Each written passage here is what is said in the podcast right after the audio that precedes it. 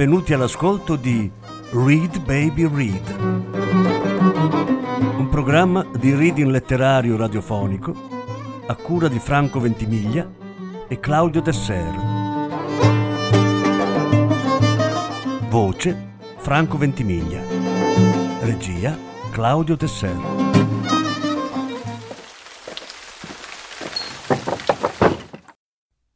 Alicia Jimenez Bartlett quando viene settembre.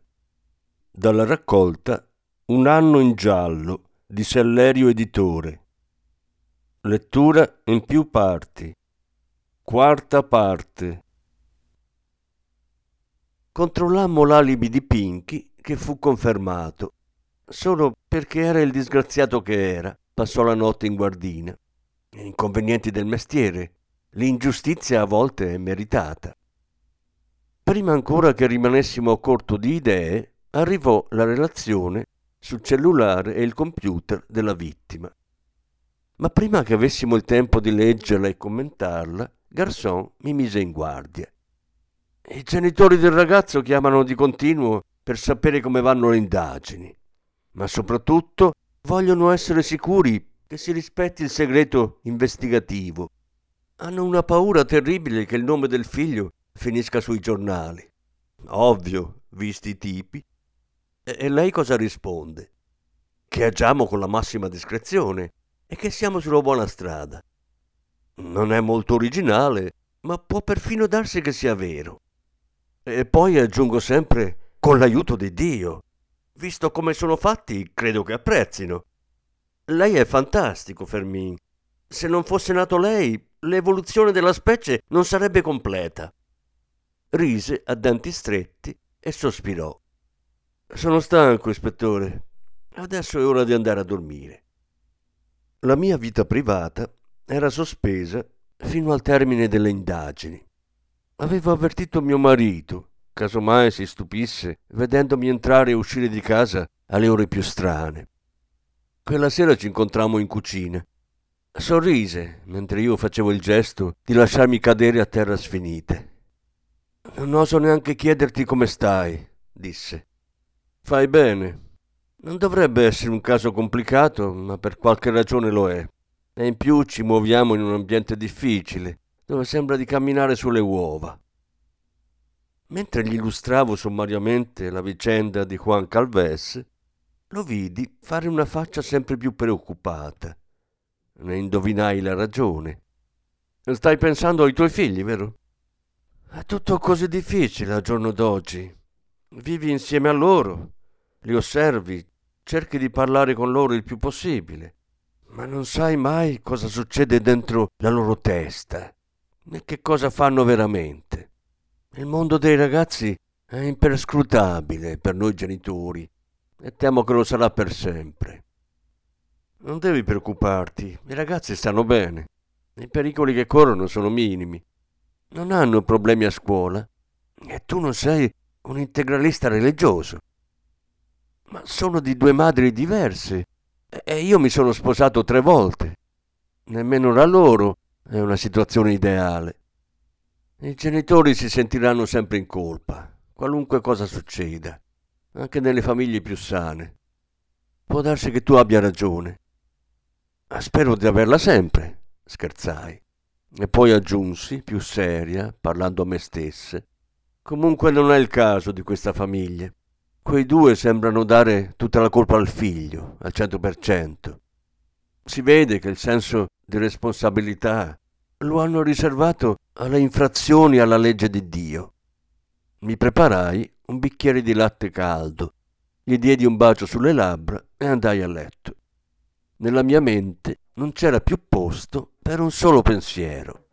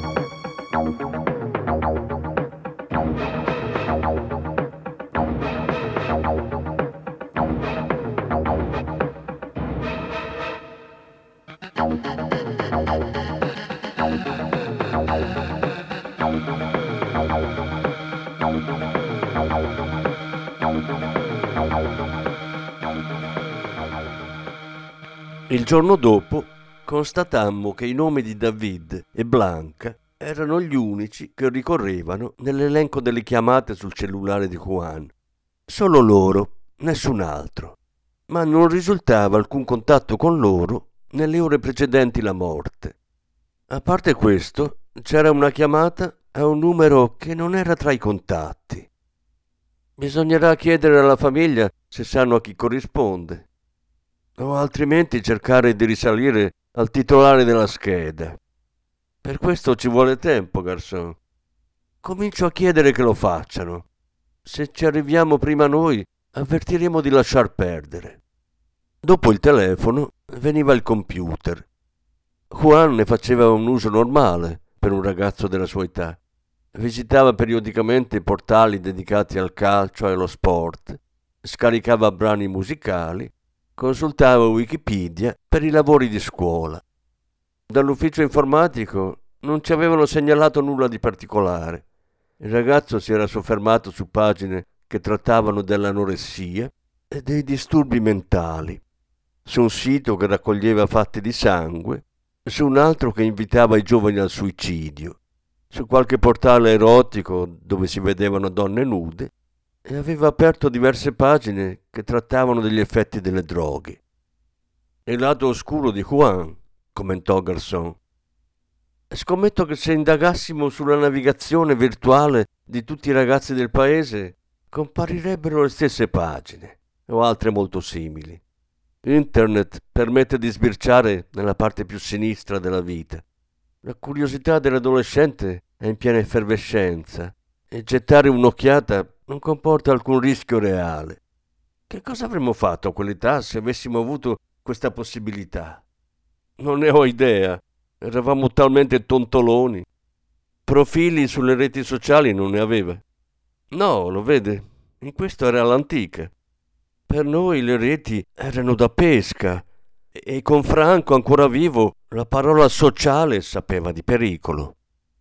Quel ragazzo era strano, Fermin. Che cosa facciamo, ispettore? Interpellammo di nuovo David e Blanca, ma nessuno dei due conosceva il numero della chiamata misteriosa. Convocammo i signori Galvez, che vennero in commissariato con grande e serena dignità. A loro quel numero telefonico non disse nulla. Quanto può durare tutto questo? ci chiese Riccardo Galvez un po' seccato. Facciamo quello che possiamo, risposi. Mi rivolsi alla mia ex compagna di scuola. Lo sai che per la polizia questo è un caso importante, Marie Cruz. Per me lo è ancora di più. Il suo sguardo fu gelido. Non rispose. Se c'era stata fra noi qualche complicità, evidentemente si era dissolta. Ad ogni buon conto approfittai della sua presenza per approfondire una questione che non avevamo mai toccato. Sapete qualcosa sulla famiglia biologica di Juan? Il capofamiglia fu rapido e tassativo nel rispondere. Non esiste nessuna famiglia. Una madre giovanissima e nubile, della quale non sappiamo nulla, ha firmato per dare in adozione il figlio prima ancora del parto. Noi eravamo in lista d'attesa e siamo stati avvertiti. Ci hanno detto che la ragazza poteva pentirsi all'ultimo momento e reclamare il bambino, ma così non è stato. Non abbiamo mai avuto notizie di lei. Marie Cruz parve agitarsi e chiese: Ci sono forse indizi in quella direzione? No, ma dobbiamo esplorare tutte le possibilità. Spero che non accusiate nessuno senza una base reale, disse poco simpaticamente il marito. Non abbiamo questa abitudine, signor Galvez. Lavoriamo attenendoci scrupolosamente alla legge e mettendoci la nostra migliore volontà. Lo spero, fu la sua laconica risposta. E poi aggiunse, quasi declamando, Gesù colloca la giustizia fra le virtù più alte uscirono dalla stanza senza quasi salutare. Vidi brillare una croce d'oro al collo di lei. Simpatica la tua compagnuccia, esclamò Garçon. Sì, ero pentita di averla presa in giro ai tempi del liceo.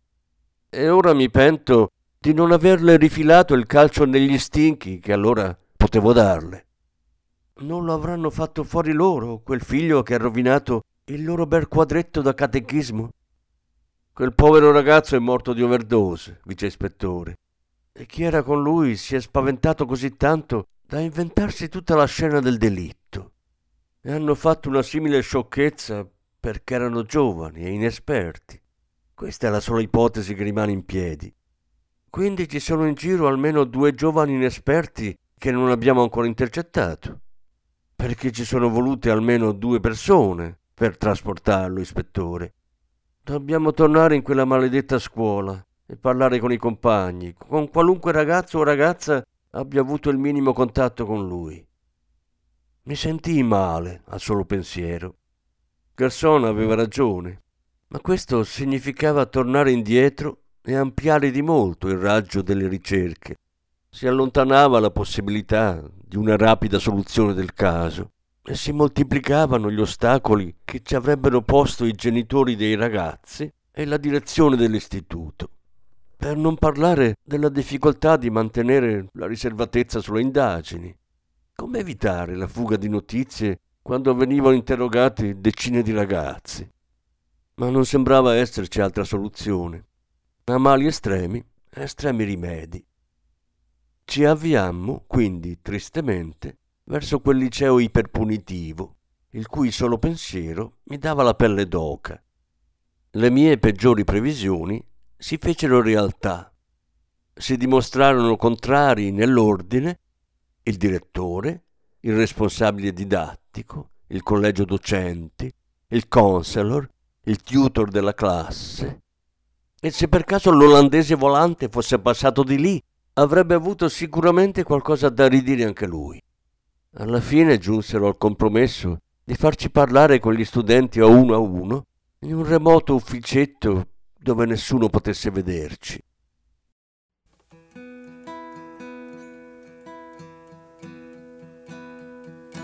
Thinks of money all the time, doing it to annoy her. She's on his conscience day and night, so he acts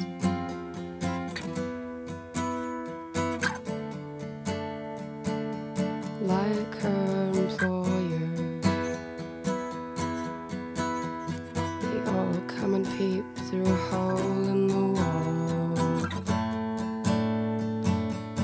Keep the bastards guessing.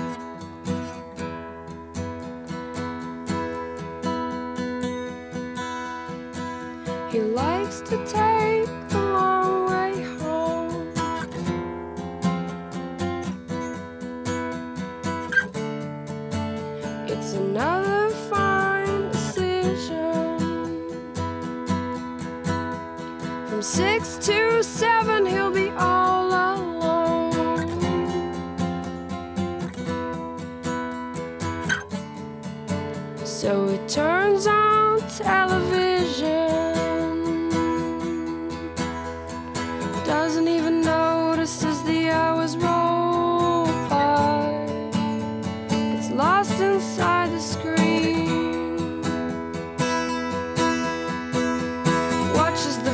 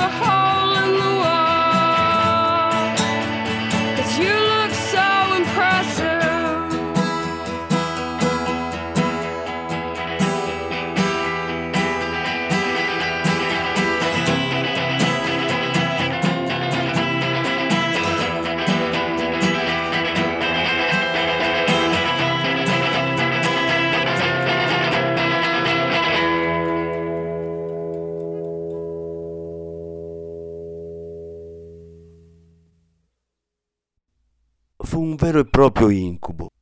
Il comportamento di quei ragazzi era l'opposto di quello che avrei trovato naturale.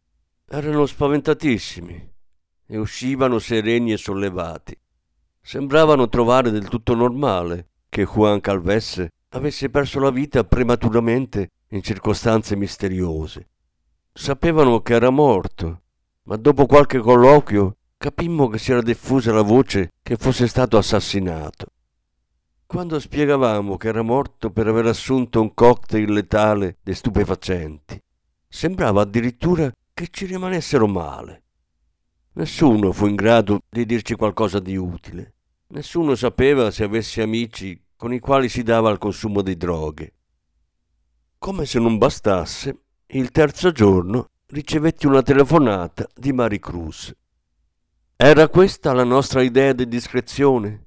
Raccontare a tutta la scuola che il loro figlio era morto per droga? Me ne disse di tutti i colori. Mi minacciò di querela. Mi assicurò che avrebbe mosso cielo e terra per farmi togliere da quelle indagini. A un certo punto il nostro passato comune ebbe il sopravvento e la mandai al diavolo senza il minimo riguardo. Provai un piacere enorme, ma non era una buona soluzione. Prima che tutto precipitasse, successe un fatto che mise in chiaro diverse cose. Innanzitutto che Dio deve esistere veramente, e poi che al giorno d'oggi il lavoro di un poliziotto non è nulla senza una buona equip tecnica che lo sostenga. Chiamò il collega che stava cercando il titolare del numero misterioso e pronunciò una frase che mi parve meravigliosa nella sua semplicità. Ce l'abbiamo. Quando mi dissero il nome, era tale la mia aspettativa che mi bloccai e chiesi di ripetere. Enrichetta Rubiales. Le dice qualcosa, Petra?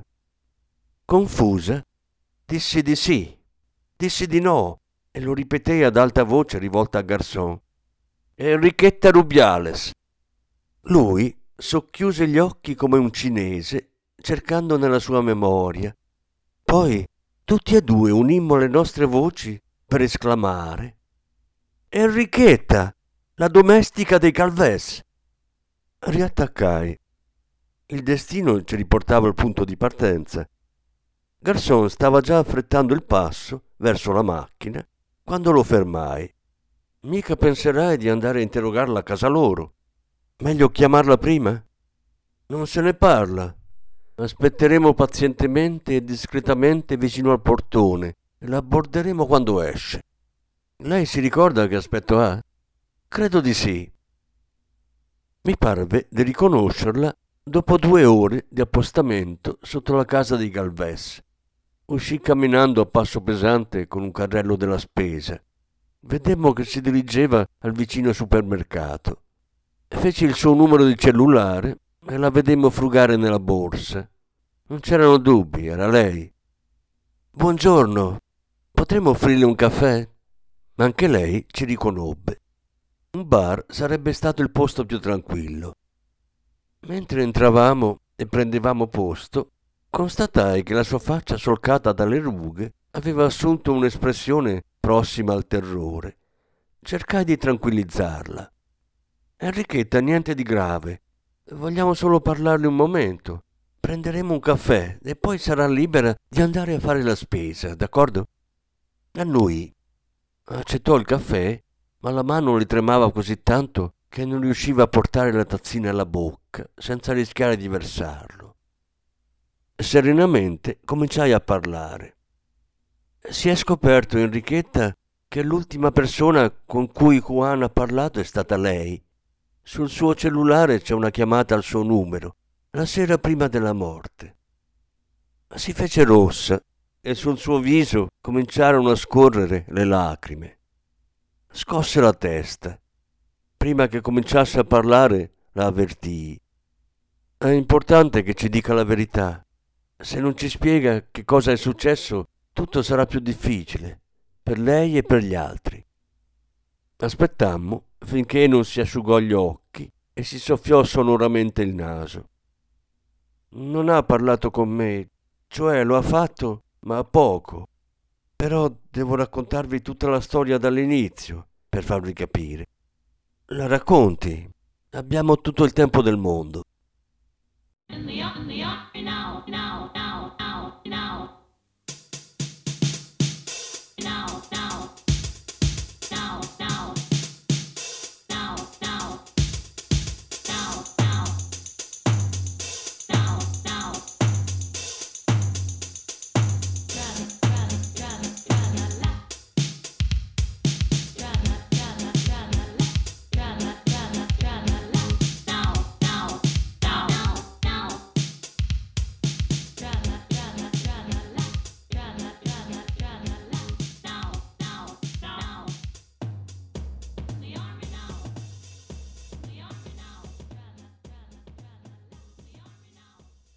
Sono più di vent'anni che lavoro dai signori Calves. Mi hanno assunta al ritorno dal viaggio di nozze, quindi fate un po' il conto. Poi è arrivato Juan e poi gli altri tre. Ne ho tirati su io, si può dire. Loro si fidavano di me più che della madre. E non è che la signora Maricruz non voglia bene ai figli, ma è sempre stata molto severa. Io no. Dopo Juan la più grande è Anna. Lei e suo fratello sono sempre stati molto legati. I due piccoli sono ancora dei bambini. Non l'avevamo interrotta, ma lei non parlava più. Alzai le sopracciglia per invitarla a continuare.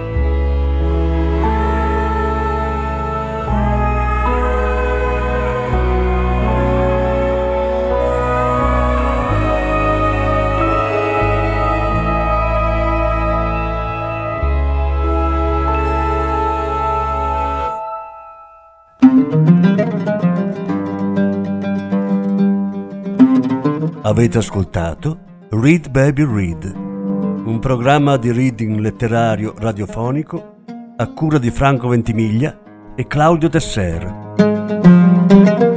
Grazie per l'ascolto, alla prossima settimana. La successiva parte sarà trasmessa la prossima settimana.